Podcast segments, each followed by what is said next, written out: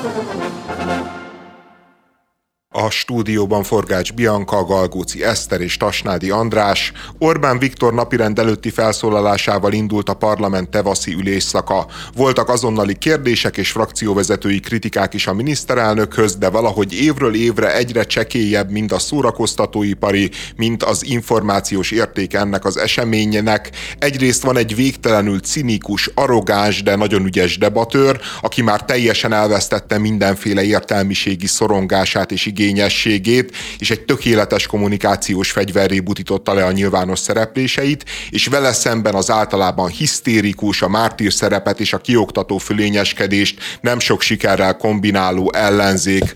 Nektek mi volt az élményetek a miniszterelnök úr és az ellenzék produkciója kapcsán. Én most egy kicsit megnyugodtam, hogy nem csak az én benyomásom volt ez, hogy baromi unalmas már ez, amit évek óta nézünk, új információt sose tartalmaz, mindig men- mennek a fricskák, ö, egyes ö, beszólásokról az ellenzék mindig azt gondolja, hogy fú, most miért oda kevertek Orbán Viktornak, a jobb oldal, illetve a kormánypárti szavazók ezt máshogy gondolják, új információ nem hangzik el, úgyhogy szerintem egy szóval lehet jellemezni, unalmas. Akkor hagyjuk is, tehát, hogy így végeztünk a témával, rettenetesen unalmas. Én hátradőltem. én teljes mértékben egyetértek, tehát hogy így valójában rossz volt nézni az egészet. Az történt, hogy ö, Orbán Viktor kapott kérdéseket, és utána felmosta mindenkivel a padlót, tehát hogy legyünk őszinték, ennyi történt. Ö, mondjuk Egyébként én azért a, a válaszok közül volt egy pár, amin, amin teljes mértékben így felhúztam a szemöldökömet, vagy így nem igazán ö, tudtam, nem értelmezni nem tudtam, hanem ugye van most a, a közbeszédben ez a, az Ukrajna oldalán vagyunk-e, vagy nem, és hogy morális kérdést csinálunk-e ebből a történetből, vagy nem, és a, a, a Fidesz részéről is amúgy is látszik, hogy ezt a morális kérdést ezt így próbáljuk minél inkább háttérbe tolni, hogyha így a szélsőségesebb megszólalókat nézzük, akkor előtérbe tolni ezt a hullazsák kommunikációt, hogy azért nem éri meg a háború, mert akkor nagyon sokan halnak meg, és így az a morális kérdés, hogy ne halljanak meg. De ugye a, a jobbik Trumpnak volt Ukrajnával kapcsolatban kérdése, amit a, a, az Orbán Viktor nagyon ügyesen lekevert, de hogy közben pedig azt is elmondta, hogy arra jutott, hogy azért nem tud a, a kormánypárt az ellenzékkel egy malomban őrölni, és ezt most értette meg, mert hogy az ellenzék az úgy tesz, mint mi magunk lennénk Ukrajna. És és utána hosszan fejtegeti, hogy, hogy valójában az ukrán, ukránokkal persze szolidaritást kell érezni, segíteni kell nekik, stb., de, de ugye nem előzhetik meg a saját érdekeinket. És ez az egy ilyen viszont válasz volt az, amikor így a, a, a bennem élő kis morális hang az így konkrétan elkezdett örjöngeni, hogy ez így rendben van, de hogy így mi az Isten lenne, hogyha velünk történne ugyanez? Akkor így elfogadnánk, hogy így amúgy mindenki azt mondja, hogy jó, jó, jó, persze, szolidarit állítunk, de hát bocs, ez nem a mi háborunk. Igen, a, Egyébként ez egy nagyon-nagyon szörnyű és alja pillanat volt. Az Orbán Viktor azt mondta, hogy az ellenzék az empatikus az ukránokkal, és hát, hogy ez elfogadhatatlan. Tehát, hogy eddig és ne tovább, az empátia az, az, az egy olyan gyengeség, amit nem lehet és nem szabad megengedni magunknak, miközben én egyrésztről nem feltétlenül vádol, vádolnám meg a, az ellenzéket empátiával, vagy túlzott mennyiségű empátiával, mert, mert azért az ukrán álláspont, meg az ukránok támogatása mellett millió racionális érvet is fel lehet hozni. Tehát, és, és az ellenzék érvei azért leginkább a racionális érvek mellett sorakoznak fel, elmondják, hogy nincsen értelme az orosz birodalmat ugye a határunkig engedni, elmondják azt, hogy a nyugati szövetségi rendszerből egész egyszerűen kilógunk, és emiatt hosszú távon Magyarország, mint gazdasági, mint politikai értelemben elszigetelődhet. Nagyon-nagyon sok ér van a,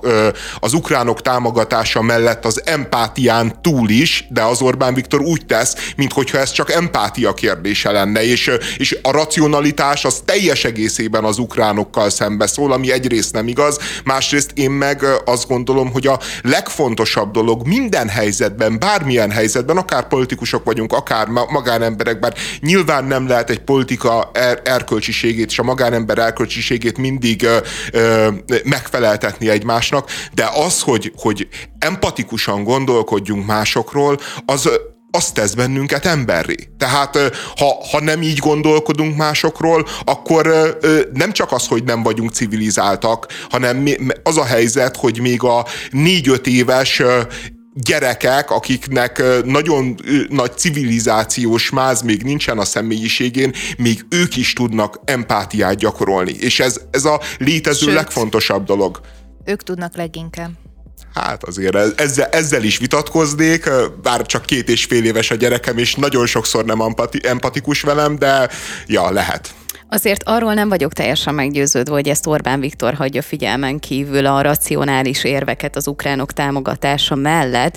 Én azt gondolom, hogy ezt az ellenzék sem olyan jól tematizálja, tehát azon túl, hogy, hogy tényleg hisztérikusan kitörnek ezeken a, ezeken a parlamenti üléseken, illetve a különböző interjúhelyzetekben, nem nagyon látom azt, hogy olyan racionálisan ezek ellenének mondva akár a választóknak, akár mondjuk Orbán Viktornak, nem mint hogyha szerintem nem, nem lenne lenne képes arra, hogy ezeket magától felfogja, egyszerűen nem érdekes kommunikálni. És ez egy fontos dolog. De szerintem, ne, szerintem elhangoznak ezek az érvek, tehát hogy megvannak ezek a racionális hangok, csak egész egyszerűen az ellenzéki kórusból mindig az a legerősebb hang, ami a leginkább hisztérikus. Tehát ugye mo- igen, teljesen igazad van, nehezen tudom ezeket a hangokat komolyan venni, amikor három másodperc múlva azt kell néznem, hogy Jakab Péter Völner Pálnak a vállára dobálja a bilincset. Igen, ez így, ilyen szempontból baromi nehéz. Na jó, de nem keverhetsz mindenkit össze Jakab Péterrel, tehát hogy szerintem azért külön kell kezelni,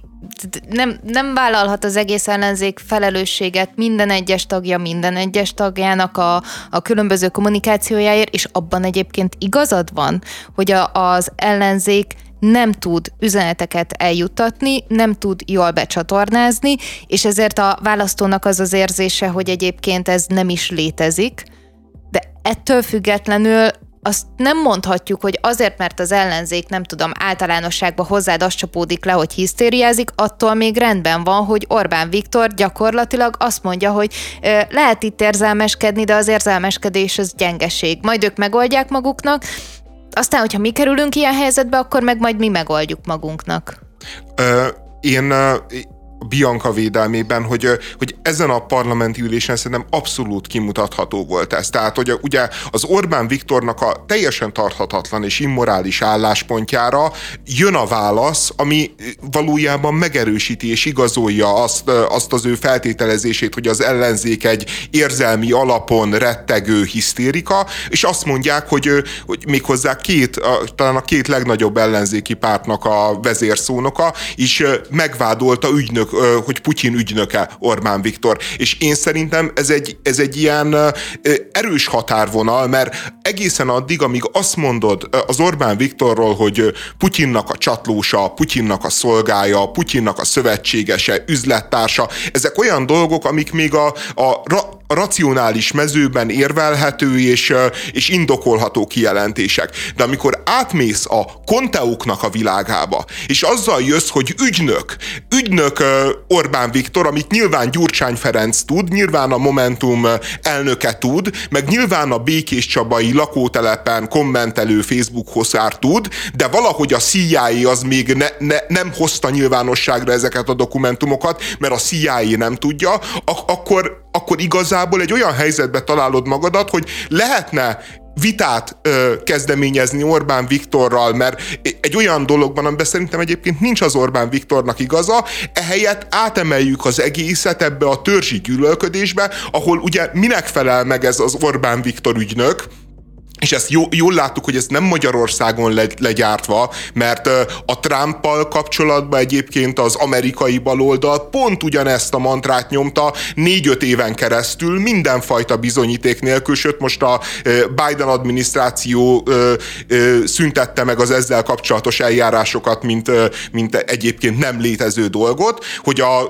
hogy a Trump a Putyinnak az ügynöke és a Putyin az mindenféle pisi szexes videóval zsarolja a Trumpot, és azért fütyöl úgy, ahogy a, a Putyin akarja. Most az Orbán Viktorral kapcsolatban adják elő azt, hogy ő a, a Putyinnak az ügynöke, miközben erre semmifajta, de semmifajta bizonyíték nincsen, sőt azért, hogyha így megnézzük az Orbán Viktornak a lépéseit, azért nem biztos, hogy egy ügynök mondjuk megszavazná az összes szankciót. Nem biztos, hogy az egy ügynök úgy viselkedne, mint, mint ahogy Orbán Viktor viselkedik. Nem biztos egyébként, hogy, hogy a Putyin, hogyha Orbán Viktor mondjuk az ügynöke lenne, akkor nem, nem próbálná inkább arra rávenni, hogy simuljon be a ö, nyugati politikai elitbe és információkat szerezzen neki, ahelyett, hogy kvázi arra használja, hogy, hogy, hogy, hogy ilyen nyilvános marketing kampányokat vezényeljen Magyarországról, és, és Orbán Viktornak a magatartását, meg működését azért nagyban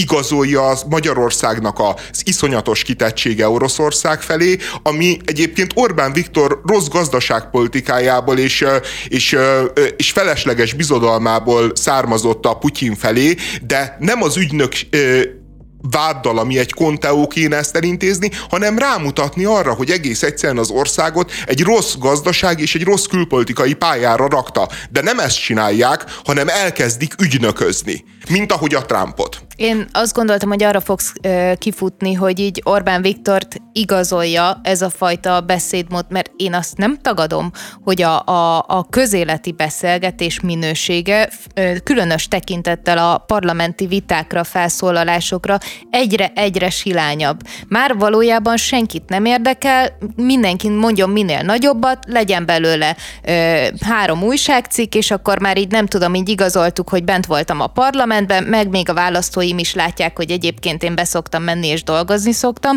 de hogy ez, tehát hogy ez, ez megint az elmúlt 12 évnek így a, az elképesztő romlása, és nem azt állítom, hogy ez valaha tökéletesen működött itthon. Hát igen, de azért ne csináljunk úgy, hogy ez egy magyar sajátosság, de ettől függetlenül én is azt gondolom, hogy, hogy itt ezeket a mondásokat minimum lájkokra akarják váltani, hogyha már szavazatra nem sikerül, és hogyha azzal állnának ki a kedves képviselők, hogy rossz gazdaságpolitika, elhibázott külpolitika, stb. stb. Hát hol érne a TikTokon vagy az Instagramon annyi lájkot, mint az, hogy Orbán Viktor egy ügynök? Hát lájkokat nem érne, de viszont a kormányzó képességnek a látszatát megteremteni, és egyébként azért súlyos dolog ez az ügynökvád, mert látni kell, hogy ez mire jött létre. Tehát, hogy a jobb oldalnak van mindig egy nemtelen retorikája a baloldallal szembe, hogy idegenszívű, hazaáruló, ö, ö, dollárbaloldal, mondjuk, hogy a le- legújabb ö, formát használjuk,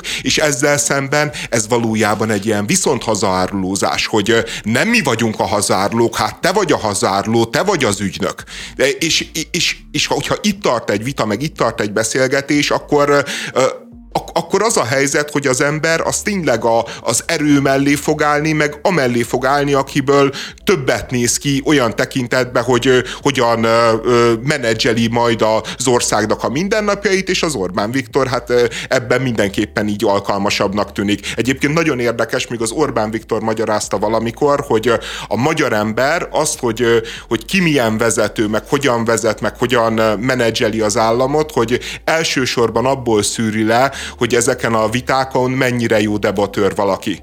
Tehát va, va, van az emberek fejébe egy ilyen összefüggés, hogy, hogy nagyon pengén tudsz nagyon gyorsan válaszolni valakinek kioktató módon, akkor te egy jó vezető vagy, miközben hát azért tudjuk, hogy a jó vezetőnek lehet ez tulajdonsága, de, de mondjuk a tizedik a fontossági sorrendben. Ezt a Gyurcsány vita után mondta? Ezt szűrte le tanulságként?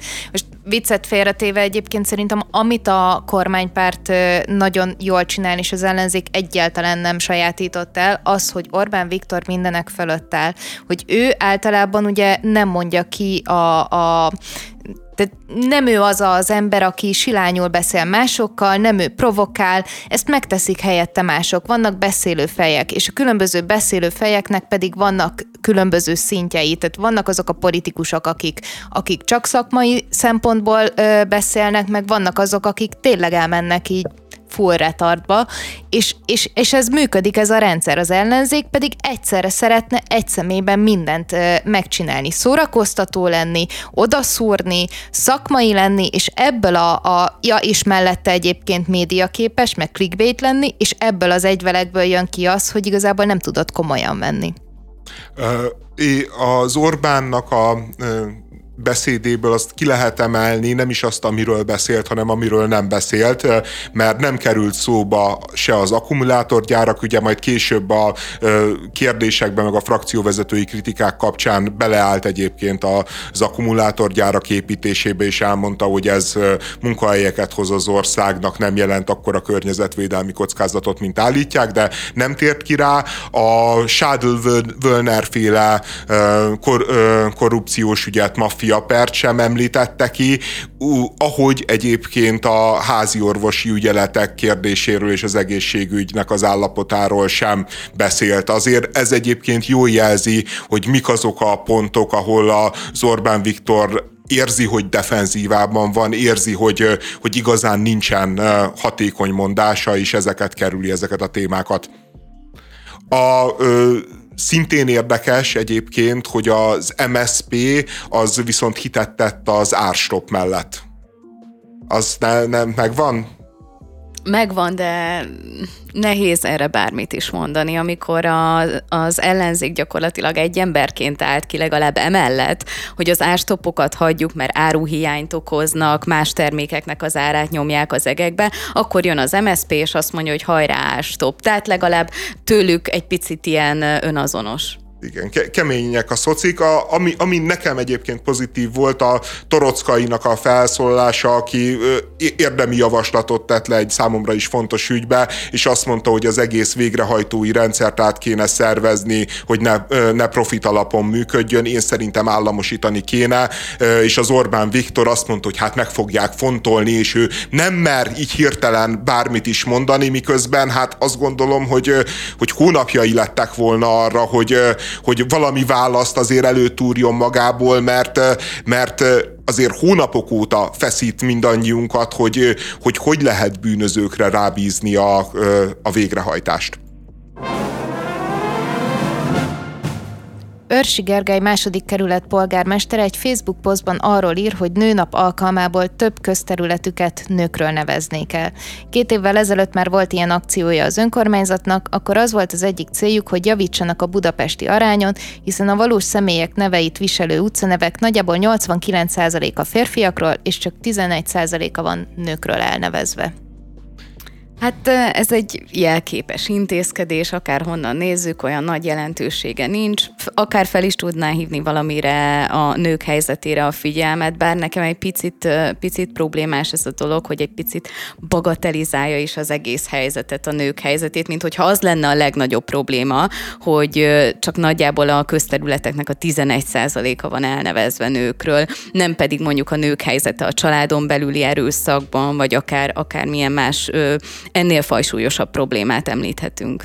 Jó, mondjuk én abban nem biztos, hogy egyetértek, hogy mindenkinek mindenféle problémára egyszerre kell fölhívni a figyelmét, és hogyha mondjuk egy polgármesternek ez van a kezében, hogy azt mondja, hogy van nekünk egy csomó híres, neves történelmi alakunk, aki történetesen nő, és őket nem veszük olyan számba, mint a férfiakat, például egyébként azzal, hogy kevésbé nevezünk el róluk közterületet, akkor ez tök jó, hogy ez eszébe jut.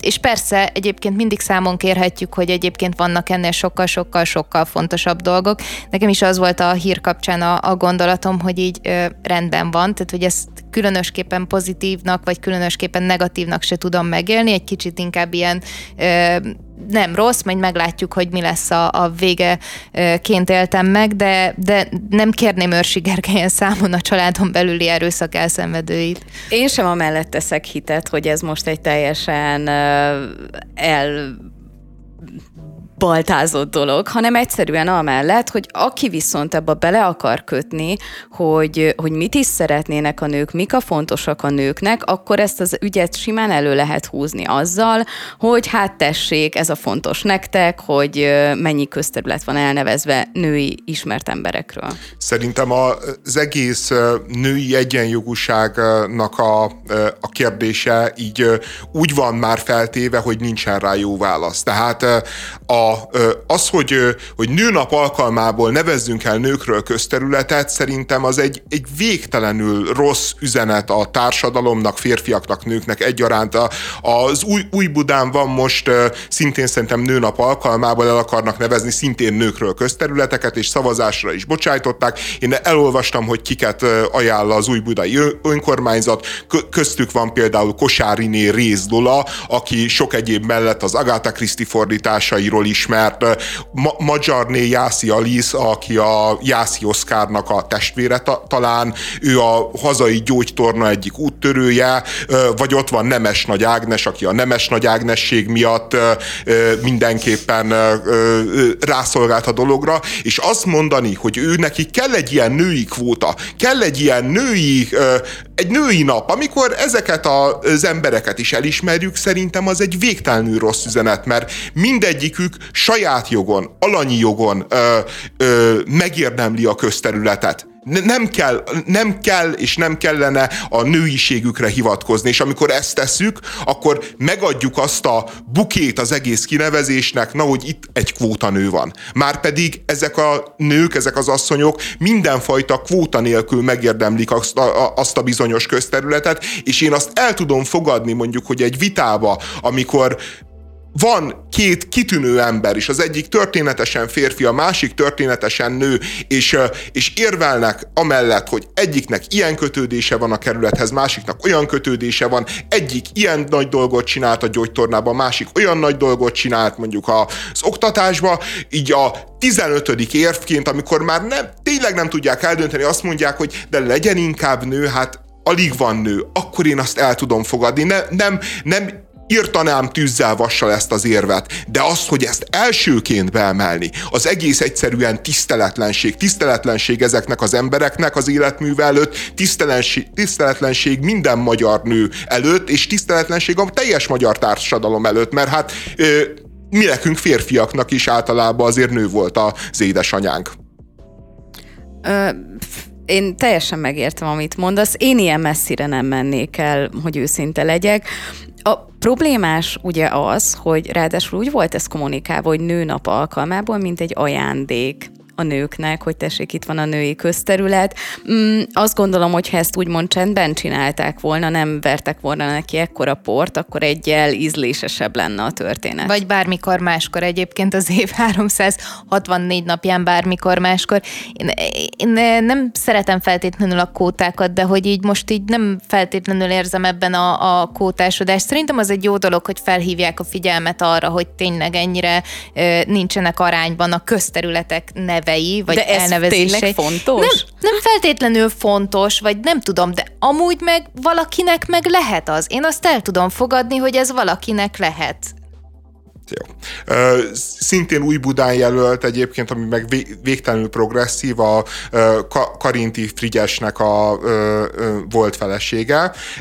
Ő Bőmaranka, aki egyszerre volt Adi Endre múzsája, Déri Tibornak a szeretője, ugye Karintinak a felesége, házastársa, és a kornak egyébként egyfajta ilyen szex szimbóluma volt, és, és őt, őt azért szerették, meg tisztelték nagyon a kortársai túl azon, hogy egy kitűnő pszichoterapeuta volt, hogy, hogy ő a maga szexualitását azt, azt igenis nem félt megélni, és, és nagyon-nagyon keményen beleállt az ezzel kapcsolatos esetleges konfliktusokba.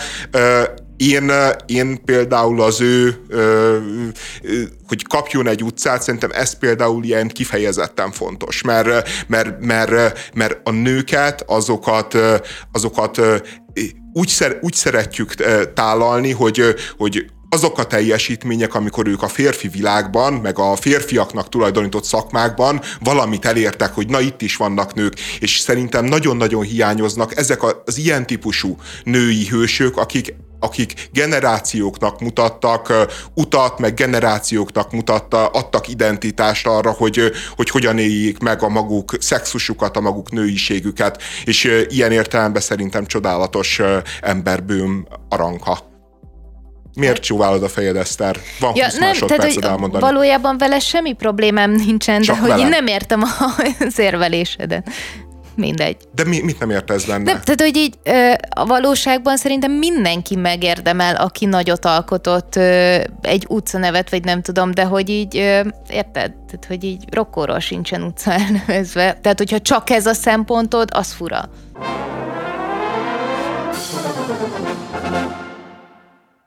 A kormány és a főváros még 2019-ben állapodott meg új villamosok beszerzéséről, és a napokban a kormány engedélyezte, hogy az EU kifizesse Budapestnek a villamosokat, pontosan az Európai Uniós kohéziós alapja fedezi az 51 új villamost, de nem mindenki maradéktalanul elégedett. Egy kommentelő azt kifogásolta, hogy vásárolhatunk bármennyi szuper új villamost, ha a hajléktalanok miatt olyan büdös van, idézem, hogy az ember nem tud megmaradni a járművön. Az érdekesség, hogy a BKK válaszolt erre a kommentre egy kis szabadkozás után, miszerint a járatindulások számához mérten nagyon-nagyon kevés ellenőrrel dolgoznak, így annak ellenére, hogy az ellenőrök mindent megtesznek, nem tudnak mindenhol ott lenni. És utána jött a megoldás, a BKK javaslata, idézem, hogy ha hajléktalannal találkozol, nyugodtan jelezd a villamos vezetőnek a jármű vészjelzőjén. Köszönjük! Nem tudom, nekem erről mindig az jut eszembe, a hugomat hoztam be moziba, olyan hat éves forma lehetett, és nem voltak sokan a, a villamoson. A jászain felszállt egy hajléktalan, és a, a sofőr nem volt hajlandó tovább menni, de cserébe elkezdett vele ordítani, hogy azonnal szálljon le a villamosról, és rám a, a hugom a gyönyörű kék szemével, és megkérdezte, hogy mi a baj, hiszen annyi hely van még a villamoson. És tudom, hogy nem ennyire fekete vagy fehér ez a történet, de hogy, de hogy így annyira nem értem néha, hogy ilyen semennyi empátia nincsen az emberekben. Nekem azért volt meglepő ez az eset, mert tavaly áprilisban történt, azt hiszem elég nagyot ment. Az RTL biztosan csinált róla a riportot, hogy felvétel készült egy hasonló esetről, mint amit most elmondtál, Eszter, hogy felment a, felszállt a villamosra egy hajléktalan, és a villamos vezető odalépett hozzá, talán az is pont 4-es 6-os volt, de nem mernék rá megesküdni, és egy kis gyalázás után letessékelte a, a hajléktalant a villamosról, és ez akkor elég nagyot ment, és ezért lepett meg engem, hogy most ez meg bekommenteli a BKV, hogy ez a helyes eljárás, hogy szólja a villamosvezetőnek, majd ő elintézi. Jó, most egyébként nyilván nem a BKK kommentált, hanem valószínűleg valami alacsony szintű bürokrata, akit már vagy kirúgtak, vagy megbüntettek, vagy legalább jól leszíttak. Én szerintem azért mondtad Eszter, hogy talán nem ennyire fekete-fehér, mint ahogy a hugoddal. Nem talán, való, egyáltalán nem ennyire Nem ennyire, hát szerint, szerintem az a baj, hogy sok tekintetben ennyire fekete-fehér, mert igazából két álláspont néz egymással szembe. Van a liberális jó emberkedőké, akik általában a, ők a rossz emberek a, jeleznénk a hallgatók számára. Nem, nem rossz emberek, ne, nem. A, akik a, a, a kis biciklijeikkel, meg a kis elektromos autóikkal jönnek-mennek a városba, és elmagyarázzák azt, hogy ilyenkor empatikusnak kell lenni, megértőnek kell lenni, stb. És így sok tekintetben igazuk van, bár semmifajta empátiát nem tanúsítanak azok iránt, akik mondjuk minden nap tömegközlekedéssel járnak, és, és minden nap ki vannak szolgáltatva annak, hogy egész egyszerűen nem tudnak normális kulturált körülmények között utazni bizonyos villamos meg buszvonalakon. És nyilván van a másik oldal, ami, ami ilyen embertelen, inhumánus gyűlölködés a hajléktalanokkal szembe, ami tényleg nem, nem mutat, és nem is akar mutatni semmifajta empátiát, hanem, hanem folyamatosan egy sírálmi politikát folytat, és, és folyamatosan elküldi a hajléktalanokat melegebb éghajlatra. Valójában mind a, mind a kettő álláspont érthető, meg mind a két álláspont szerintem indokolt is, de, de jó lenne az, hogy, hogy mind mind a két igazságot elsajátítsuk, és, és hozzá empátiát rendeljünk, e, így is, meg úgy is. Van egy harmadik nézőpont, amit kifelejtettél, az az elcsépelt demagóg ember, aki megemlíti, hogy ott kezdődik a probléma, hogy miért kerül ennyi ember ilyen helyzetbe, az, hogy nincsen lehetősége tisztálkodni, hajléktalan lesz, tehát hogy, hogy ha meg valaki ezzel jön, hogy már ne csak arról beszélgessünk, hogy vannak hajléktalanok és hol vannak hajléktalanok, hanem magáról, a szociális hálóról, hogy milyen rohadt könnyű belőle ma Magyarországon kizuhanni, ők a, a, azok, akik demagógok, és miért erről beszélnek, mert hogy ott van a villamoson a hajléktalan, és azzal a problémával kéne foglalkozni, és ez szerintem egy picit picit gond, problémás, hogy nem, nem látunk túl azon a problémán, hogy ott van a hajléktalan a villamoson. De szerintem nem csak mi nem látunk túl ezen a problémám, tehát nálunknál sokkal gazdagabb országok, sokkal több szociális érzékenységgel, sokkal több baloldali kormányjal sem tudják megoldani a hajléktalanságot, mert egész egyszerűen a hajléktalanság felszámolása akkor működött a Kádár rendszerben, amikor erőszakot rendeltek mellé, és egész egyszerűen azt mondták, hogy a, hogy a szabadság joga ennek a hajléktalan embernek kevesebbet ér, mint az ő kvázi érdeke, meg a társadalomnak az érdeke, és, és eddig azért a, a jogállami viszonyok között nem lehet elmenni. Ha pedig nem tudsz eddig elmenni, egész egyszerűen a világ pénze nem elég ö, ahhoz, hogy megold a hajléktalan problémát, mert, mert, ö, mert még senkinek sem sikerült. Lehet, hogy majd jön valaki, de én azért azt nem hiszem, hogy egy viszonylag szegény közép-európai országba lesz, és, és amíg várjuk ezt a megoldást, azért addig is valamit csinálni kéne. Szerintem is csinálni kéne, és én nem azt állítom, hogy ezt egy csapásra meg lehetne oldani, csak gondolni kéne rá, viszont a, úgy ne csináljunk, mint hogyha ez a probléma akkora lenne, mint mondjuk Dublinba vagy Londonba, teljesen mindegy, hogy milyen nyugati Európa, nyugat-európai várost említek. Nem hinném, illetve saját tapasztalatból is beszélek, hogy, hogy egyszerűen nem az történik, mint itt Budapesten, hogy ez mondjuk hetente négyszer szembesülsz ezzel a problémával, tőlünk nyugatra ez nem így van. És nem azt mondom, hogy ott nincsen ez a probléma, nem létezik, de a mértékéről is érdemes szerintem beszélni. De, de itt egyébként nagyon érdekes, hogy, hogy amióta ide járok dolgozni kőbányára, és járok a 28-as villamossal, azóta nekem egy mindennapos élmény ez. Amíg nagyjából Buda volt a vadászterületem, addig a töredékével nem szembesültem. Tehát hogy ezért nem tudom a londoni meg a dublini helyzetből kiindulni, mert bőven el tudom képzelni, hogy a belváros ott is egy ilyen safe space, ahol egész egyszerűen a hatóságok erőteljesebben lépnek fel, és megvédik a turistákat, meg az ott lakókat a, a szerencsétlen nyomorult embereknek a jelenlététől, majd, hogyha pedig kimész Manchester külsőre, ott meg látod az iszonyatos emberi tragédiákat és borzalmakat napi szinten. De ahonnan a 28-as villamos indul, én is azzal járok, az a Blaha Lujza tér, könyörögve kérlek, az a belváros, tehát ne csináljunk úgy, mintha itt a belváros az safe space lenne. Jó, és a Blaha, hogyha, a Blaháról ki... beszélünk, azért az nem, az nem a Deák ja, az tér. egy különálló, különálló történet. Amúgy Budapestet mindenki képzelje el úgy, hogy így gyakorlatilag így van Buda, ami csodálatos Andrásnak,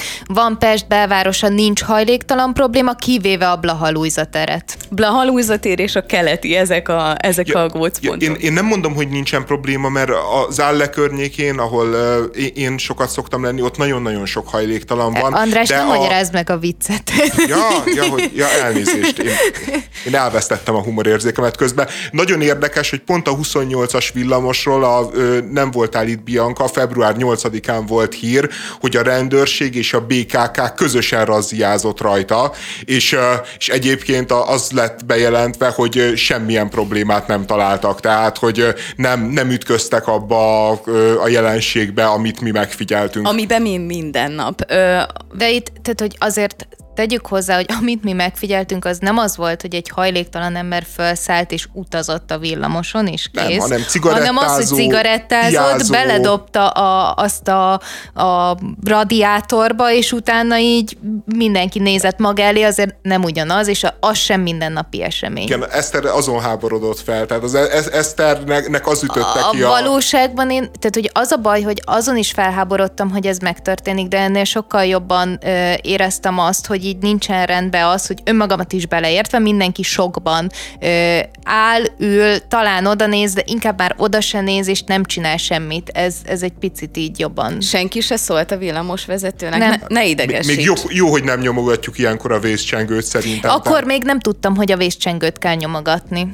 Ez szerintem egy fontos kérdés. Én nem tudom, hogy milyen a villamos vezetőknek a munkaköri leírása, de nagyon érdekes, hogy valakit felvesznek egy olyan feladatra, hogy vezesd a villamost, és akkor hirtelen az is a feladatoddá válik, hogy te rendet csinálj azon a villamoson, holott nincsen ráhatásod, hogy kik használják, tehát egy picit azt érzem, hogy kilóg a lóláb, egyszerűen olyan feladattal bízunk meg valakit, akinek ez, ez, ez nem feladata elvégezni. Legalábbis az én érzésem szerint, és láttam egy riportot, ahol egy BKK-s arc elmondja, hogy amúgy igen, ez valószínűleg feladata. És ezzel én baromira nem értek egyet. Tehát villamost vezetnek nők is, egyszerűen nem elvárás az, hogy mondjuk te le tudjál tessékelni, vagy dobni egy hajléktalant a, a villamosról. Most az, hogy ez morálisan hogyan, ez, ez tegyük egy picit félre, egyáltalán a funkciója a villamos vezetőnek, ez szerintetek rendben van?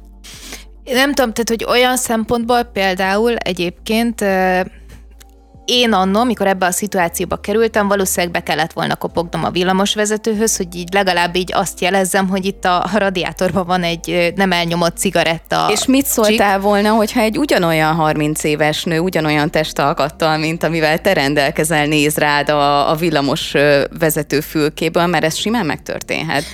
Én ezt értem, de egyébként nekem az a tapasztalatom, mondjuk pont egy múlt heti élményem, akkor pedig egy ittas úriembernek a beszorult lábát szabadítottam ki két ülés közül.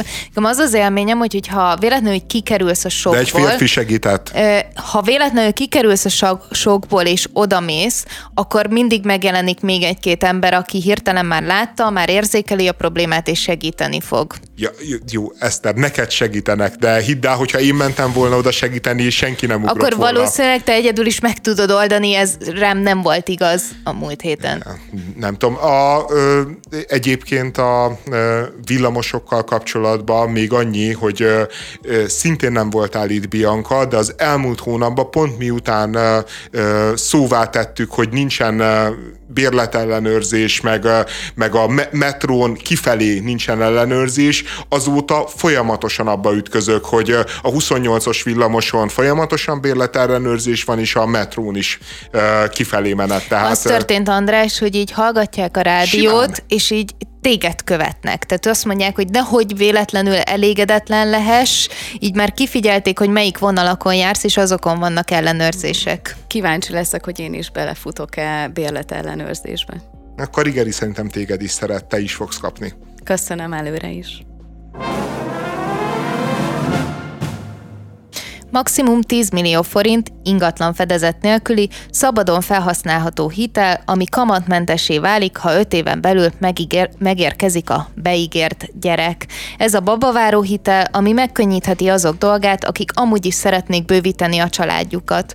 Az emberi sorsok azonban nem ennyire egyszerűek. Az NLC-nek mesélte el névtelenül egy kétgyermekes édesanyja, hogy a bankban ajánlották nekik a hitelt, amit mivel érezte, hogy érkezik a harmadik kisbaba, akire amire egyébként is vágytak, bemertek vállalni. Sajnos a terhesség megszakadt. Tovább próbálkoztak, de a következő terhességénél szörnyű hírt kaptak, a magzatnál Down-szindrómát állapítottak meg. A harmadik vetélése után most meddőségi vizsgálatokon és talán lobbik programon is át kell esniük, hogy ne szakadjon a család fejére az óriási hitel.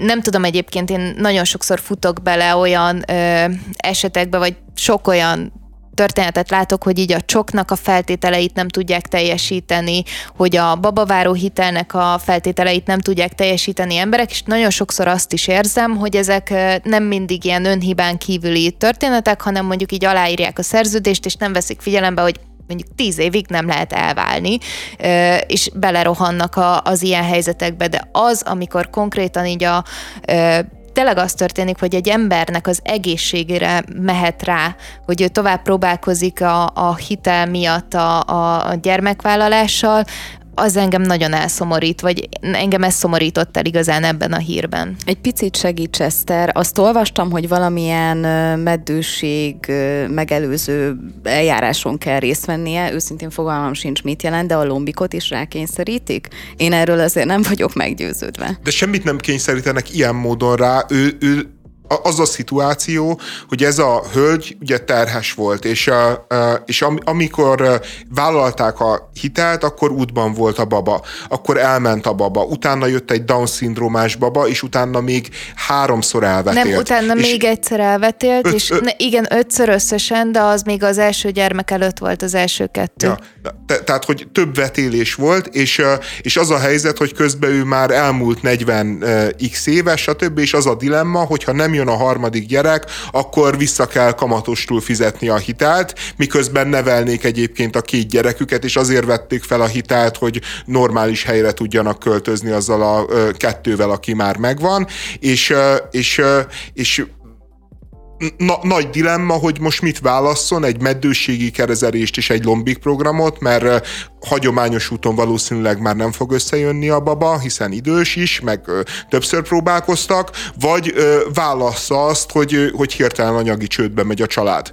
És, és, ez a... és ez tényleg egy olyan embertelen választás, ahol, ahol nincsen, nincsen, nincsen jó döntés, és, és az a helyzet, hogy az a rendszer, amelyikben nincs annyi rugalom, és nincs annyi kegyelem, és nincs annyi ö, empátia, hogy mondjuk egy ennyire szélsőséges, mert, mert szerintem megy a nagy sírás, rívás a csokkal, meg a babaváró hitele, hogy itt mire kényszerítették rá az embereket, meg nem tudom én micsoda, miközben valójában azért ez egy tényleg ö, magyar viszonyok között különösen egy nagyvonalú ajánlat a kormányzat részéről, élhetsz vele, vagy nem élsz vele, a te döntésed, felnőtt ember vagy, ö, meg a párod is felnőtt ember, ha belevágtok, hát ö, akkor el kell fogadni azt a, azt a feltételt, amit ö, ö, diktál a kormány, és, ö, a, és el kell játszani azt a dalt, amit ö, rendelnek a prímástól. Tehát, hogy szerintem ez alapvetően, ez az állandó fintorgás mindenen, ami családpolitika, ez nem korrekt. De az, hogy egy ilyen helyzetbe, egy ilyen szituációba gyakorlatilag szülésre kényszeríteni egy nőt, az, az viszont teljességgel elfogadhatatlan. Tisztában voltam a feltételekkel, de nem tenyészállat vagyok, ezt mondja az érintett hölgy, és ha tisztában volt a feltételekkel, akkor lehet, hogy egy lelketlen állat vagyok, de ha 40 évesen vállalok egy ilyen hitelkonstrukciót, éppen nem töltötte be a hölgy a 41-et, akkor számolok azzal, hogy ez lehet, hogy nem fog összejönni 41 évesen a harmadik gyerek amúgy. Én de nem éppen vagyok... útban volt a baba ami utána elment. Ö, azt azért megjegyezném, mert a cikk egyáltalán nem ír erről. Vetélés esetén is beleszámít a, a magzat, hogyha eléri a 12 hetet. Tehát ez nem úgy működik, hogyha mondjuk valakinek halva születik a gyereke, vagy a 25. héten elvetél, akkor, akkor az, az, az nem számít. Nagyon-nagyon borzasztóan hangzik, de beleszámítják. Egyszerűen van egy határ, amit meg kell húzni. Lehet, hogy ez a határ rosszul van kijelölve. Én ezzel is egyet tudok érteni. Nekem egy picit picit, ráadásul ugye úgy kezdődik az egész cikk, hogy elmentek hitelér a bankba, és nem is ezt a hitelkonstrukciót szerették volna választani, de ott volt, mint lehetőség. Tehát tisztában voltak a feltételekkel. Én nem azt állítom, valószínűleg akkor működne jobban a rendszer, hogyha bele lenne építve valamilyen méltányossági ö, lehetőség, viszont ha a másik oldalt nézzük, minden természetesen bárki, aki elválik, az, az egy tragédia, az egy borzasztó dolog, mindenki úgy éli meg, hogy akkor ez neki járna nagyon nehéz ebben szerintem döntést hozni, hogy ez mennyire embertelen, vagy mennyire emberséges, viszont tényleg le vannak írva feketén-fehéren a feltételek.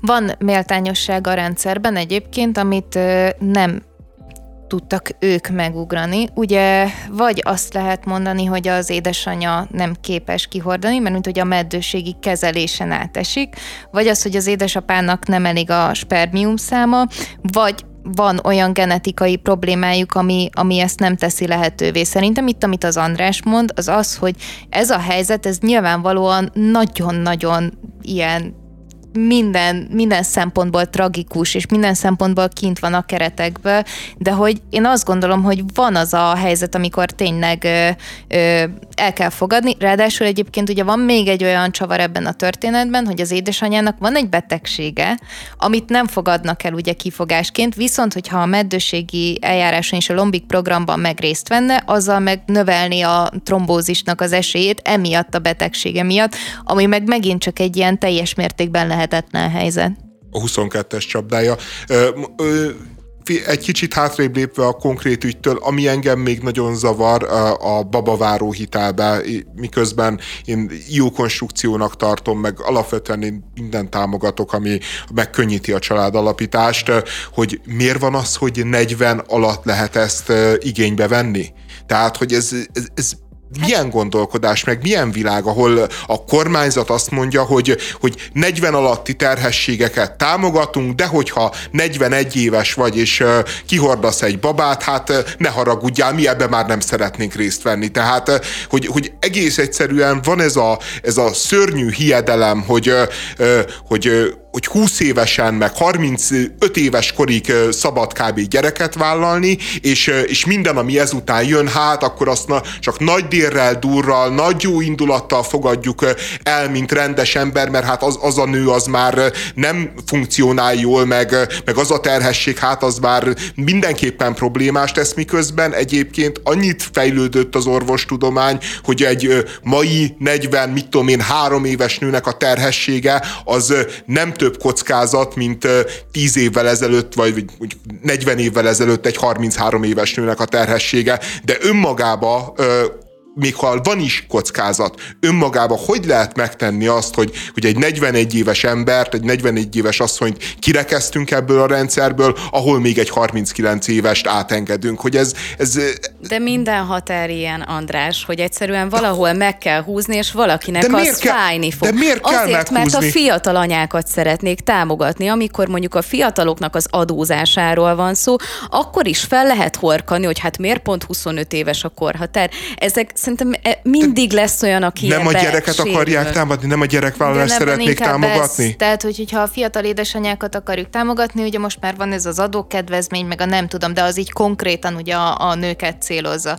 Hogy, hogyha a babavárónak az a, a célja, hogy minél több gyermek szülessen, és a gyermekeket támogassuk, akkor ott viszont szerintem hivatalosan nem lehetne ez a megkötés. Tudod, és az a szörnyű, hogy egyébként ugyanez a helyzet a Lombik programmal, hogy, hogy nagyon-nagyon sok család tudna a Lombik program által gyermeket vállalni, akik szeretnének is gyereket vállalni, és valójában nincsen mögötte rendes finanszírozás, nincsen mögötte rendes infrastruktúra, tömegével járnak át az emberek Szlovákiába, meg Csehországba, mert egész egyszerűen a, ma, ma, a magyar intézményrendszer kevés hozzá, miközben a a kormányzat ilyen nagy erőkkel propagálja, hogy ő mennyire gyermek, meg mennyire ö, családalapítás barát, és, és azért vannak ilyen gyakorlati példák, amikor azért felteszi az ember, hogy hát azért lehetne egy kicsit jobban.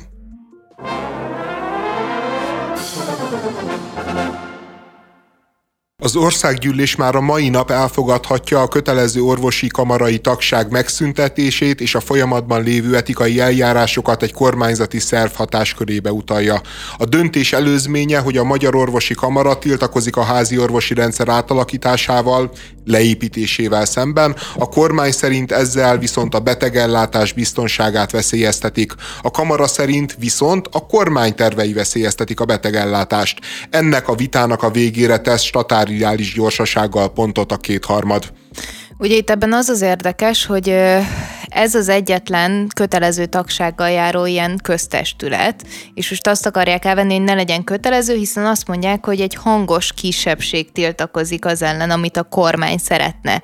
Miközben ez egy kötelező tagsággal járó ö, testület. És ö, szinte egyhangulag szavazták meg egyébként a tiltakozást a ö, MOK-nak a legutóbbi küldött gyűlésén, vagy ö, milyen. A, ö, a, nagyon sok ágaboga van ennek a történetnek. Mindjárt kezdhetjük annál is, hogy, hogy ez a kötelező kamarai tagság. Én is kötelezően kamarai tag vagyok az iparkamarába, ahol Parrag László a főnök, és, és ő kifejezetten olyan javaslatokkal bombázza a kormányzatot, meg a, a közbeszédet, amelyekkel nagyon-nagyon nem értek egyet, és amelyek nagyon-nagyon károsak a számomra. Például ilyen volt ugye a kata megszüntetése melletti kampánya Parragúrnak. Na, ezt a kötelező kamarai tagságot egyelőre nem akarja a kormány megszüntetni, na, pedig nagyon-nagyon ideje lenne, és igazából nagyon sok helyen felmerül, hogy miért is fontosak ezek a kötelezői kamarai tagságok. Pont a, a, az orvosi kamara olyan, hogy a, még az MSPSDS kormányzat alatt megszüntették a kötelező ö, tagságot, és ö, és 2011-ben, amikor visszatért a Fidesz a hatalomba, akkor vezették be újra. Tehát, hogy ők mondták azt, hogy mindenképpen legyen kötelező, mindenképpen akarnak egy olyan testületet, akivel nagyon-nagyon legitim módon lehet együttműködni és egyeztetni orvos szakmai kérdésekben. E, egészen addig működött ez, amíg nem választották meg ezt a kincses nevű orvost vezetőnek, ugye egy pár évvel ezelőtt, akiről azt kell tudni, hogy államtitkár volt az MSZP-SZDSZ kormányzatok idején, tehát semmiképpen sem egy kormányhoz közel álló arcról beszélünk, de az miközben én ezekkel a kötelező tagságokkal végtelenül nem értek egyet, azért az viszont nagyon-nagyon beszédes és nagyon-nagyon szomorú, amikor van a, a kormányzatnak egy vitája egy, egy szakmai testülettel, akkor két nap alatt, vagy három nap alatt át akarnak verni egy, a parlamenten egy olyan döntést, ami gyakorlatilag ennek a testületnek a legitimitását, ennek a testületnek a, a működését eh, megkérdője, el nem lehetetleníti, de mindenképpen megkérdőjelezi. Tehát eh, olyan, minthogyha társas játékoznék valakivel, eh, vagy akár mondjuk pénzben pókereznék valakivel, és, és látom, hogy nyerésre áll, és szólnék neki, hogy oké, okay, haver, most nyerésre állsz, de azt tudod, hogy beszéltem a főnököddel, aki ki fog rugni az állásodból.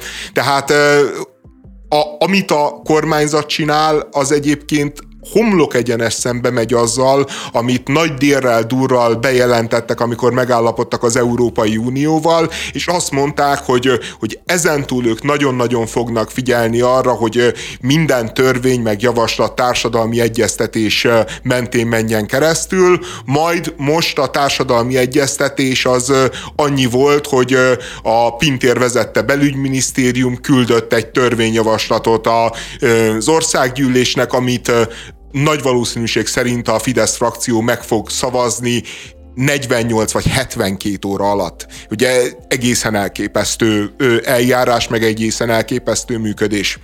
Hát egyelőre nem szüntették meg az orvosi kamarát, úgyhogy ennek is lehet még örülni. Én szerintem nekik nincsen problémájuk az egyeztetéssel, hogyha ők választják ki azt, hogy kivel tudnak egyeztetni, ez egy nagyon fontos dolog. Úgyhogy nem tudom, még azt is várhatjuk, hogy esetleg a kamarai vezetéshez nyúlnak hozzá, hogy esetleg más úton, módon jelölik ki a kamarának a vezetőit. Igen, itt egyébként a kormányzat két dologra hivatkozik, és az egyik dologba lehet, hogy van igaz, lehet, hogy a másikba is, de az én minimális kutató munkám alapján az egyikben lehet, hogy van igazság. Ők azt mondják, ugye, hogy ezt az, ezt az átalakítást, ebbe valójában konszenzus volt ennek az irányába, és hogy ezt meg kell csinálni, és ezzel egyetértett a Magyar Orvos Kamara is, és, és azzal, hogy ők hirtelen a kormányzat számára ne váratlanul nagyon keményen beleálltak, és ők azt mondják, hogy részletkérdéseken elkezdenek vitatkozni. Az orvosi kamara azt mondja, hogy olyan kérdéseken, amik a betegállátás biztonságát veszélyeztetik, mert rossz a tervezet, bár egyetértenek a fő iránya. Most e, ebbe van egy ilyen összetűzés, ahol a kormányzat azt mondja, hogy ez egy politikailag motivált támadás ellenük, egy konszenzusos javaslat, eddig konszenzusos javaslat tekintetében. Az orvosi kamara azt mondja, hogy ez soha nem volt konszenzusos javaslat, ők mindig is jelezték, hogy komoly fenntartásaik vannak. Nem, tehát, hogyha jól értem, akkor itt a probléma az az, hogy abban van konszenzus, hogy a jelenlegi rendszer nem működik, és hogy ezt meg kell változtatni. Tehát, hogy ebben még a, az orvosi kamara is egyetértett. Az, hogy a kormány erre milyen javaslatot tett le, na azzal van itt probléma. Ez csak azért, mert úgy kezdted, hogy lehet igazságmorzsája, és hogy az az igazságmorzsa, hogy itt változtatni kell, akkor szerintem ez nagyon kevés az érveléshez. A változtatás irányába is van egyetértés, mert a problémának az alapja az, hogy, hogy jelenleg hiányzik 600 körzeti orvos, és a következő években a nyugdíjazások, stb. miatt ez csak nőni fog. És, a, és, és az van, hogy, hogy a jelenlegi rendszerben ennyi házi orvos nem tudja ellátni az alapellátást, és erre találtak ki egy olyan rendszert, amit már Hajdubiharban kipróbáltak, ahol egész egyszerűen hát bizonyos központosításokkal, átszervezésekkel, a mentőszolgálatnak a bevonásával próbálják megoldani a házi orvosi ügyeletet. És, és ez ellen nem volt olyan nagyon drasztikus tiltakozás mindeddig, most, mostanra viszont hát az ellentétek azért nagyon-nagyon elfajultak, de, de azért az mindenképpen jelzi azt, hogy itt nem pusztán politikai mahináció van az orvoskamara részéről, hogy azért akárhogy is ez egy szinte egyhangú döntés volt a, a küldött gyűlésen. Tehát ott, ott azért nagyon sok fideszes házi orvosnak is lennie kellett, akik megszavazták a kamerának a, a kamarának a hozzáállását. A másik dolog, amit a Fidesz sérelemként mond, az, az egy etikai eljárás, ugyanis az egyik megyei háziorvos, aki egyébként valami vezető is, állítólag félretájékoztatta a kollégákat, és, és hamis információkkal próbálta rávenni, hogy írják alá azokat a szerződéseket, amik kellenének a, a rendszerbe való át, átálláshoz, és ezt az embert etikai védség miatt eljárás alá vonta a Magyar Orvosi Kamera. Ez volt a Casus Belli 2, és van egy Casus 3, hogy amivel azt mondják, hogy a, az orvosi kamara zsarolja a, az orvosokat, és ez egy a Győr Moson Sopron megyei orvosi kamara elnökének a levele, amiben ezek a mondatok hangoznak el, én szerintem egyáltalán nem a zsarolás kategóriája, és, és hogyha ez pusztán a felháborodás tárgya, akkor mindenképpen nagyon durva a visszacsapás, de mindenkinek megadjuk a lehetőséget, hogy maga döntse el. Felolvasom a, a szerintem a legérzékenyebb részeket hogy azt írja ez a kamerai elnök, hogy benneteket próbálnak méltatlanul ilyen munkára kényszeríteni és magasabb óradíjjal csábítani. A házi orvos kollégáitok a betegekért egy korszerű egészségügyi rendszer megteremtéséért, a ti jövőtökért harcoltak, harcolnak, ezért ne írjátok alá a szerződéseteket. Ha ti részt vállaltok az alapellátási ügyeletben, gyakorlatilag sztrájk törővé válnak, egyébként az orvo, a kórházakban dolgozó orvosok orvosoknak írja, és kér tőlük szolidaritást. És azt mondja, hogy akik önként vállalnak plusz munkát, eladják a jövőjüket, a jövőtöket egy tál lencséért, álljatok ki magatokért, a betegeitekért, a kollégáitokért, az önként vállal többletmunkaszerződések azonnali felmoldásával egy hónap múlva már csak maximum havi két ügyeletre vagytok kötelezhetőek, aki akarja, letétbe helyezheti, aki akarja, kitöltheti, és már ma leadhatja a személyzeti osztályon ennyit, ennyit ír, ami szerintem hát bőven belefér a, a mondjuk az érzelmes érvelés kategóriájába. A kormány viszont azt mondja, hogy ez egy soha nem látott mértékű precedens, és hát ezzel kvázi a Magyar Orvosi Kamara életeket veszélyeztet. Nehéz megszólalni egyébként ezek után. Igen, érdekes követelései van a, vannak az orvosi kamarának, ugye ezt az önkéntesen vállalt pluszmunkát nem szeretnék, illetve az egészségügyi dolgozók béremelésére hívja fel még a, a figyelmet, ami ugye nem volt arányos, nem is történt meg az orvosi bérek emelésével, és én nem is értem, hogy hogyha ez az Tehát, hogy nyilván ki kellett állni a sajtó elé, és ezeket el kellett mondani, de hogy abból, hogy ők kiálltak a saját ö, követeléseik mellett, hogyan lett az, hogy ö, innentől kezdve akkor totális támadást indítanak ellene, én ezt nem értem. Igen, és... és azt se értem őszintén, hogy ö, nyilvánvalóan látszott ö, mindig is, hogy az egészségügyet lehet szidni, a benne dolgozókat ugye nem. És ez azért van, mert ugye az emberek találkoznak velük, látják azt a feszített munkát, amit ők végeznek, amit megtesznek az emberekért, és azért idáig még így a, a kormány se nagyon ment, ezért érdekes, vagy ezért ugye egyértelműbb, hogy az orvosi kamarának kell neki menni, ami egy olyan, nem tudom, kb. Brüsszel-szerű képződmény, amiről azt gondoljuk, hogy nagy bürokraták ülnek ott, nem pedig ugye szakorvosok, szakemberek, és azzal vádolják őket, hogy, hogy ilyen gyurcsány szál van a háttérben, Hát egészen konkrétan egyébként a belügyminisztérium azt mondja, hogy a MOK vezetése etikai eljárásokkal fenyegeti az aláíró orvosokat, ami, amire viszont nincsen semmifajta bizonyíték, hanem tényleg van egy etikai alá eljárás, de nem azért, mert valaki aláírt valamit, hanem mert állítólag félretájékoztatta és egyébként fenyegetőzött a kollégákkal szemben. De hogy, hogyha lenne ilyen, mert akkor lenne alapja tényleg annak, amit éppen csinálnak, akkor mutassák meg a bizonyítékokat. A, ö, ami szerintem jól látható ebből a történetből, túl, túl a, a mindennapos kommunikációs ügyeskedésen, hogy, hogy, hogy itt is látjuk, hogy miért Pintér az, aki irányít, miért a belügyminisztérium alá van rendelve a, akár az egészségügy, akár az oktatás. Mert az a helyzet, hogy amikor egy rendőrtiszt felel ezekért a dolgokért, neki nem kell azzal szembenéznie, hogy mondjuk egy egyetemi évfolyam találkozón, mondjuk a szűk baráti körében, mondjuk, a, a, hogyha visszamegy dolgozni, ne adj Isten a minisztersége után a kórházba, ahol addig is dolgozott, számot kell adnia a, ezekért a döntésekért. És egész egyszerűen az Orbán Viktor azzal, hogy nem, nem olyan emberre bízta az egészségügyet és az oktatást, aki emberileg és szakmailag is be van ágyazva ezekre a területekre, egész egyszerűen me- megtörtént az, hogy ki lett a rendszerből szervezve az a fajta lelkiismeret, ami azért akkor mindenképpen működik, hogyha egy olyan ember van ott, aki, aki érti a problémát, élt azoknak az embereknek a helyébe, volt azoknak az embereknek a helyzetébe. Itt pusztán tényleg azt látjuk, hogy van egy, egy nagyon-nagyon kemény rendőrtábornok, aki, aki végrehajt. Aki és nem csak kérdés az, hogy, nélkül végrehajt. Nem, nem is csak az, hogy kérdés nélkül végrehajt, hanem aki lát egy ellenállást, és, és felteszi magának a kérdést, hogy hogyan verjük le. Mert hiszen e, e, ehhez ért, ehhez erre képezték ki, és, és nagyon-nagyon hatékonyan egyébként, ahogy a tanárokkal szembe is, ugye a megfélemlítéses kirúgások, stb.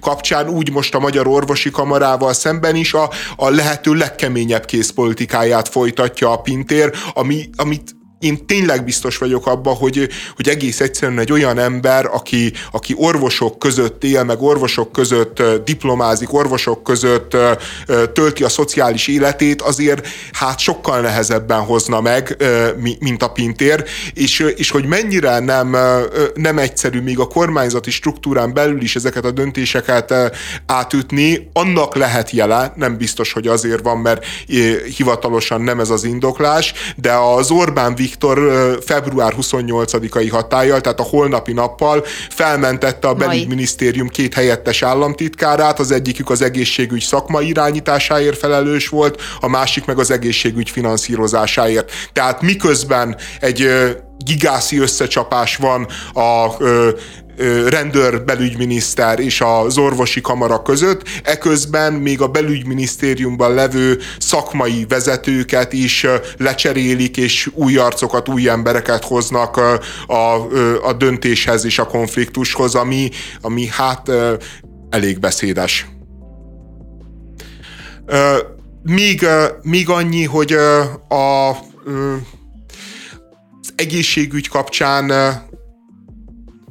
szerintem érdemes elmondani, hogy, hogy azért itt most tényleg mindannyiunk bőrére megy a játék, és, és az orvosok nem a fizetésükért, nem fizetésemelésért, nem a jobb anyagi körülményekért küzdenek, hanem azért küzdenek, hogy a, a szakellátásban résztvevő különböző nővérek, technikai személyzet kapjon normálisabb fizetést, és azért küzdenek, hogy átlátható szakmai protokollok mellett mindannyiunknak biztonságosabb legyen a, az ellátása. Hogy emögött esetleg vannak politikai szándékok, nem lehet kizárni, de, de azt gondolom, hogy, hogy azok az érvek és az, a, és azok a mondások, amivel az orvosi kamara operál, ha más nem azzal, hogy elfogadhatatlan, hogy, hogy az egészségügyben olyan bérei vannak az ápolóknak, a nővéreknek, mint amilyenek, az, az egész egyszerűen vitathatatlan, és, és minimális emberi belátással, minimális környezetismerettel tudjuk, hogy halálosan, de halálosan igazuk van.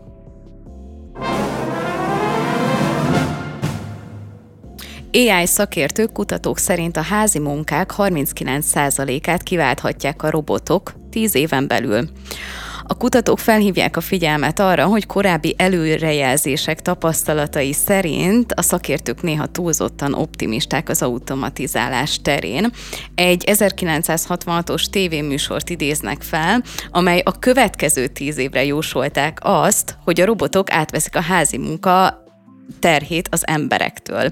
Tehát 1966-ban jósolták azt, hogy teljes mértékben meg fog történni ez a robotizáció, nagyon-nagyon helyes ez az 1966-os film, amúgy a BBC-nek az archívumából túrták elő.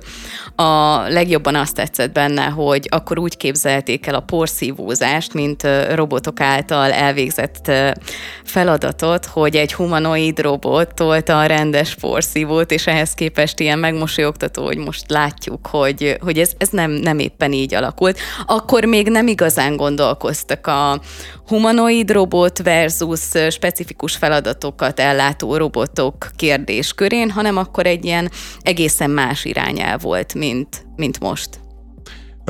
Szerintem két okból nem fog sohasem elfogyni a házi munka. Az egyik...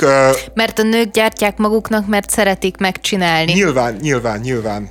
Ez, ez nagyon fontos, mert ezt én, én is felírtam magamnak nagy piros betűkkel, ugyanis a közlekedésben van egy olyan trend, hogy amikor berobbant a motorizáció, mindenki azt hitte, hogy hát itt rengeteg időket fogunk megtakarítani azzal, hogy gyorsabban közlekedünk. És ez nagyon nem így történt, hanem a közlekedésre fordított időkeret az nem változott, hanem messzebbre megyünk, és ugyanezt ezen gondolkoztam, hogy ez vajon a takarítás terén is meg fog-e maradni, mert én simán el tudom képzelni, hogy hát ha kevesebb időt kell a, nem tudom, a főzésre, a porszívózásra, a mosogatásra fordítani, akkor nem fél évente pucolunk ablakot, hanem két havonta vagy két hetente.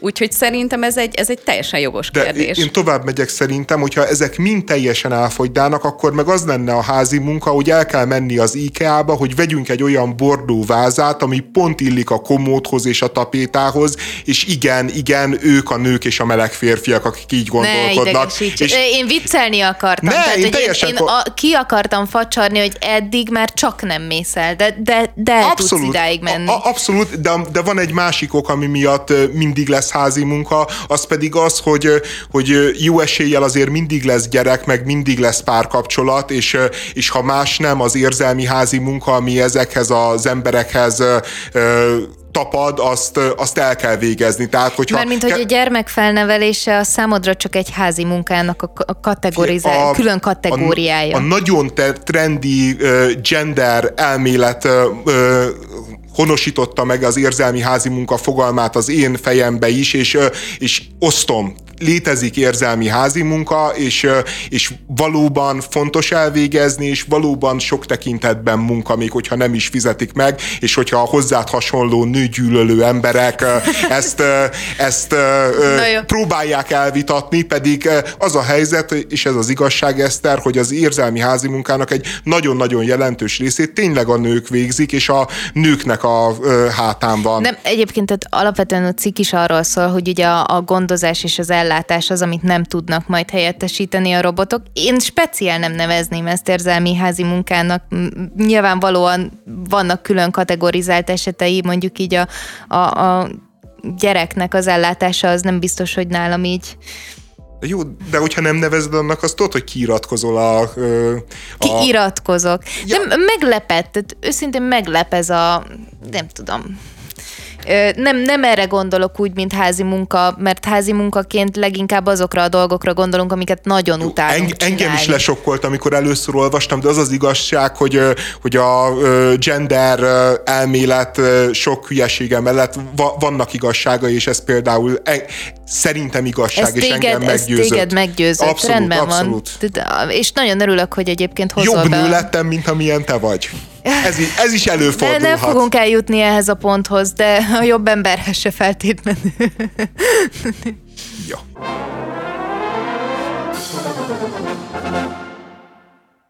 Egy történetet szeretnék veletek megosztani. Ö, nagyon-nagyon felbosszantott, és kíváncsi vagyok, hogy ti mit mondatok rá.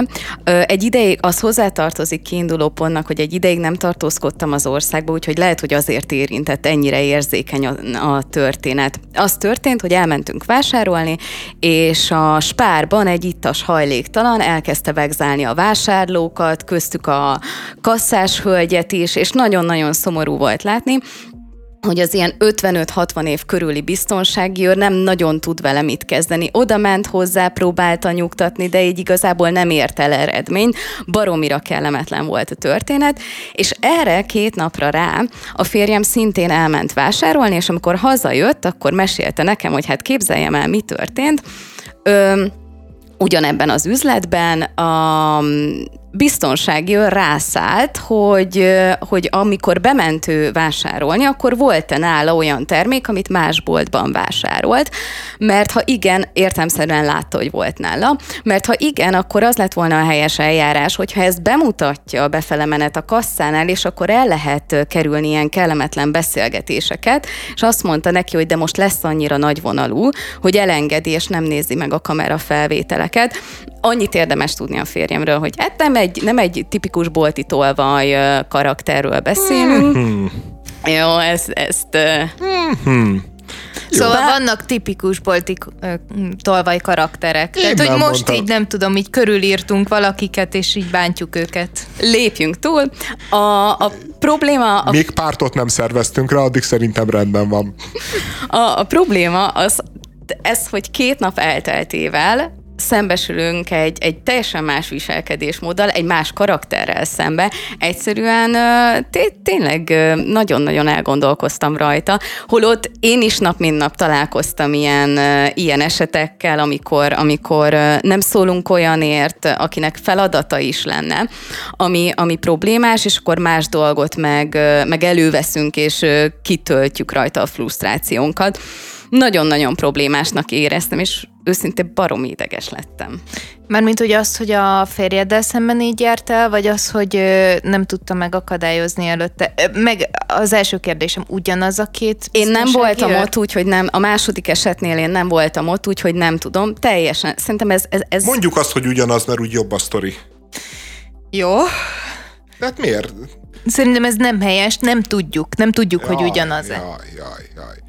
De Egyébként a, szerintem ez a történet két dologról is szól. A hatalomnak a természetéről, amelyik, amelyik hogyha konfliktus van, meg veszélyt érzékel, akkor nagyon-nagyon gyáva. Amikor meg, meg azt érzi, hogy, hogy pozíció van, és, és most demonstrálhatja, hogy ebben a portás fülkében ő az Orbán Viktor, és ő háromharmaddal kormányoz, akkor viszont meg így megtapasztaljuk a legkeményebb hatalmi arroganciát, és ez egyébként a, a, a különböző ilyen rendvédelmi területen dolgozó, hát különösen ezekre az önkéntes terő emberekre, vagy biztonsági emberekre nagyon-nagyon sokszor igaz, hogy így, hogy így látom én is azt, hogy, hogy velem szembe, aki nyilván egy ilyen puhány kispolgár benyomását kelti, és, és nem is hazudik a, a küllemével, az, azzal,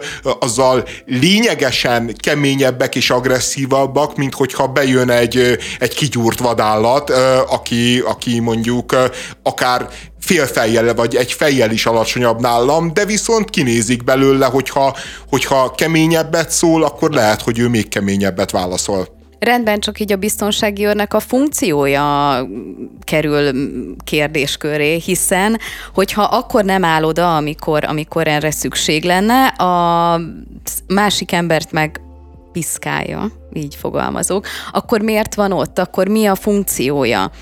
Azon túl, azon túl hogy, hogy felbosszantja azt az embert, aki tényleg normálisan csak beszeretne menni vásárolni, nyugodt körülmények között. Tehát nekem ez ezzel a problémám. Én ezt teljes mértékben megértem, de sajnos manapság tényleg ezt látom, hogy a, a biztonsági őröknek a nagy része ilyen. Ez nagyon, nagyon furcsa, de éppenséggel valószínűleg nem egy olyan, olyan emberanyagból merítenek, ami, ami azt indokolná, hogy, hogy ez normálisan tudjon működni.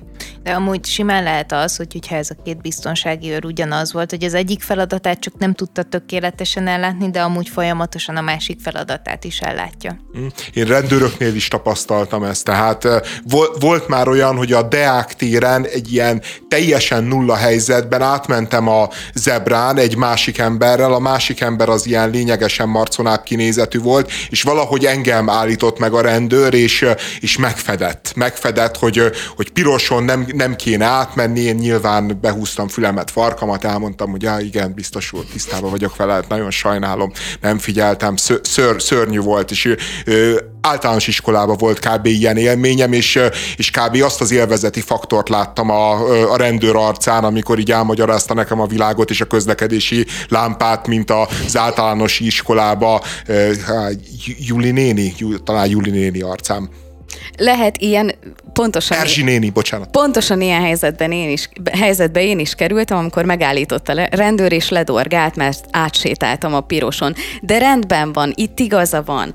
Viszont az, hogy valakire így a nulla kilométerkőnél nem nézte meg a felvételeket, semmi, semmi gyanú nem volt arra, hogy ott probléma történt volna, egy ilyen dumával odaáll, hogy most ő annyira nemes lesz, hogy nem néz meg a kamera felvételeket. Egyszerűen nem is értem. Úgy viselkedik ez a biztonsági őr ebben a helyzetben, mint hogyha tényleg az lenne a szabály, hogy neked kellene bebizonyítani, hogy valamit nem loptál el, nem pedig fordítva történne. Szerintem ez az arszpirító az egészben. De nem az történik valójában, hogy hozzá vagyunk szokva valamihez, és ez általában az, hogy az ilyen nagyon durva szabályokat, amiket mondjuk egy munkavállaló nevez sítsuk mondjuk biztonsági őr, vagy kalauz, vagy jegykezelő, vagy nem tudom mi, általában eltekintenek ezektől a dolgoktól, mert már sok évet csinálják, tudják, hogy azt nem, nem eszik annyira forrón, hogy nem tudom, más üzletek termékeit hozott be a boltba, mert valószínűleg van nálad ilyen blokk, vagy nem tudom, amivel utána ki lehet szűrni, vagy nem fog lecsipogni, mert egy másik boltból hoztad, tehát hogy nem kell majd hosszasan válogatni, hogy ezt tényleg máshonnan hoztad,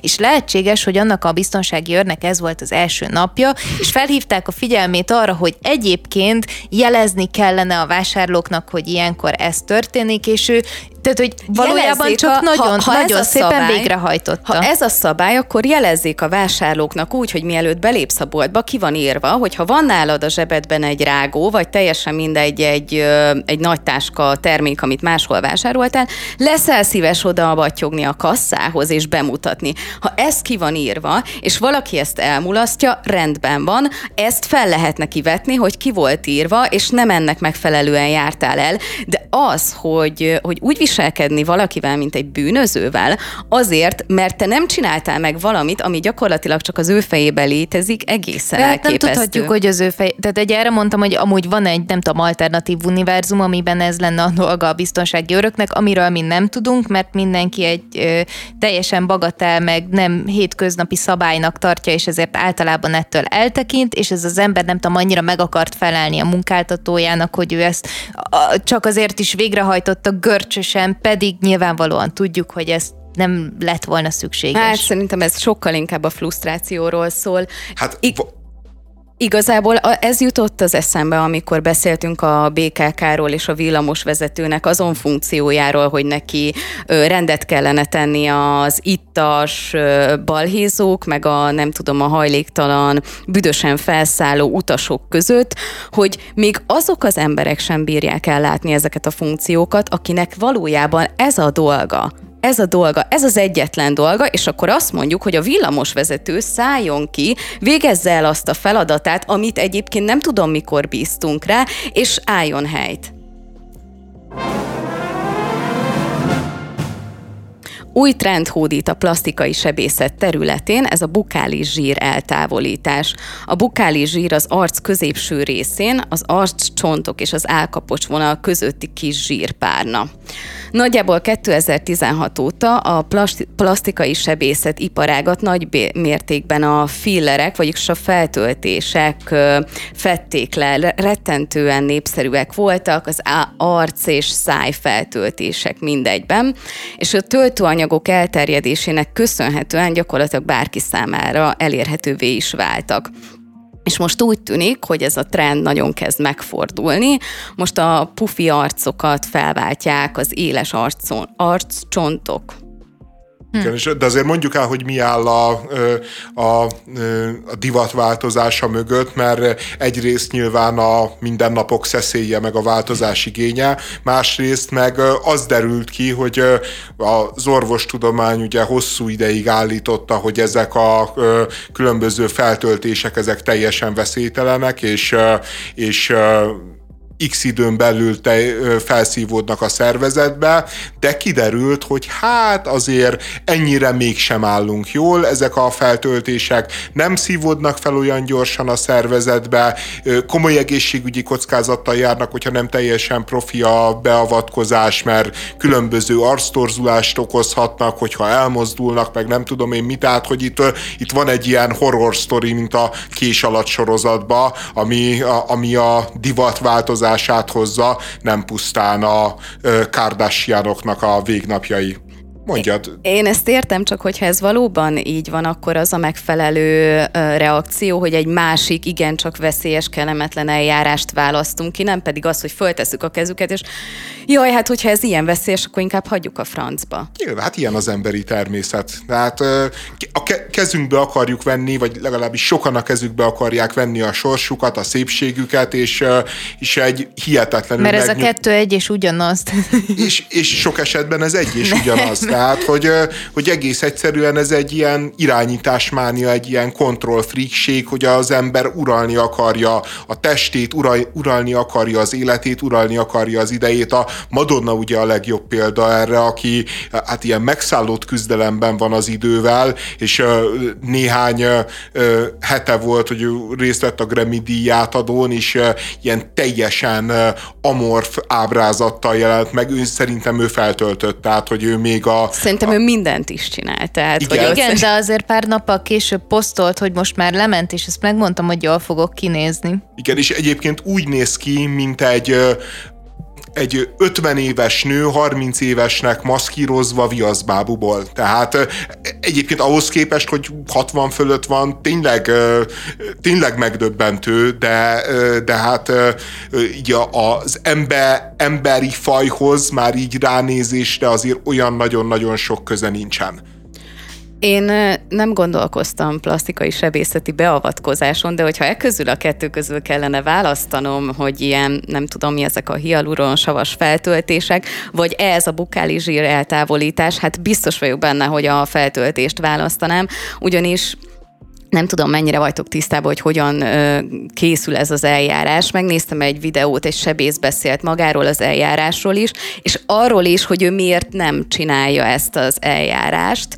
És gyakor... Mármint a zsíreltávolítást. Aha, Tehát, aha. hogy kiszedik az arcodból a... A szájüregen keresztül ö, beszél arról is, hogy ugye az altatás az viszonylag egy drága dolog, úgyhogy általában ez altatás nélkül ö, vég, végzik, és ö, ugye a nyálkahártyát azt tudják érzésteleníteni, tehát maga a, a sebészi vágás, ami ott történik, az nem annyira fáj, viszont a szájüregedből húzzák ki azt a zsírpárnát, ami ott található az arcodban. Egészen elképesztő. Én inkább egy kis izét, kis feltöltést szeretnék a számba, ha hát, mindenképpen kell se. valamit vállalni. Hát, vagy egyiket se persze. Csodálom most... azokat az embereket, akik ennyi mindent meg tudnak tenni, hogy jól nézzenek ki. Tehát ez, ez, ez tényleg elképesztő. És ugye egy nagyon-nagyon nagy skáláról beszélünk, hogyha bármilyen plastikai sebészeti eljárást említünk, mert ugye én azt gondolom, hogy ezek az apró feltöltések, lehet ezt ízlésesen csinálni, mindenki maga dönti el, de hát egészen ugye a picike feltöltéstől odáig el tudunk menni,